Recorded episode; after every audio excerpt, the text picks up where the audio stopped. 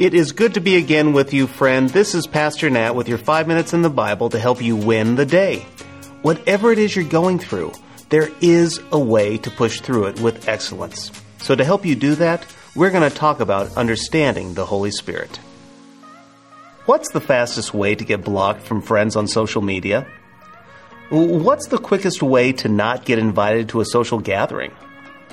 What is the shortest path to being alienated by family? In my opinion, it's calling out sin. Calling out wrong for wrong and sin for sin is a way to become labeled as intolerant, closed-minded, old-fashioned, and simply not welcome. But did you know that is one of the primary duties of the Holy Spirit? This may be why he isn't talked about much and why he is somewhat, I guess you'd say, unpopular. This week on Win the Day, we are talking about spiritual fitness. And to become spiritually fit, we need to have a steady diet of truth. That truth comes from our coach and our helper, the Holy Spirit.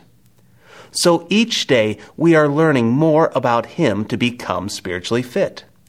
So let's learn more about the Spirit's unique role in the world today.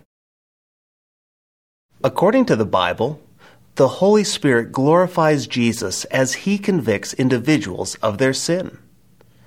Acts 2 says, "So let everyone in Israel know for certain that God has made this Jesus, whom you crucified, to be both Lord and Messiah."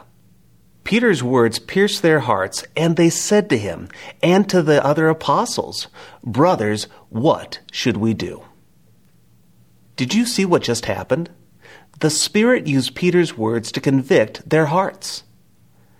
Every person ever born, they're born into darkness. Their hearts are bent towards sin and destruction.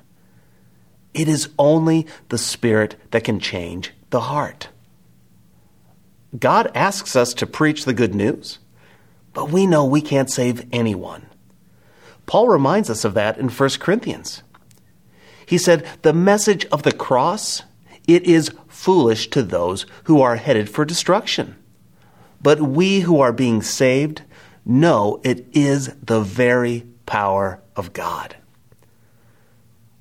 The message of the cross, it's foolishness. It's offensive to the lost. That's why Peter would call Jesus the stone that makes people stumble.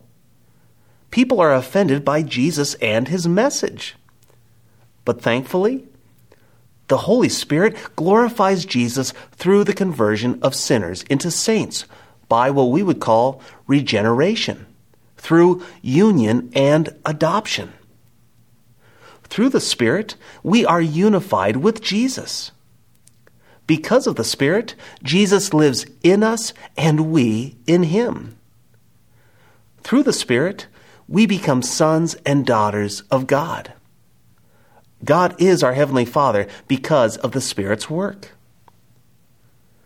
So now that you know the Spirit a little bit better, here's my challenge for you today.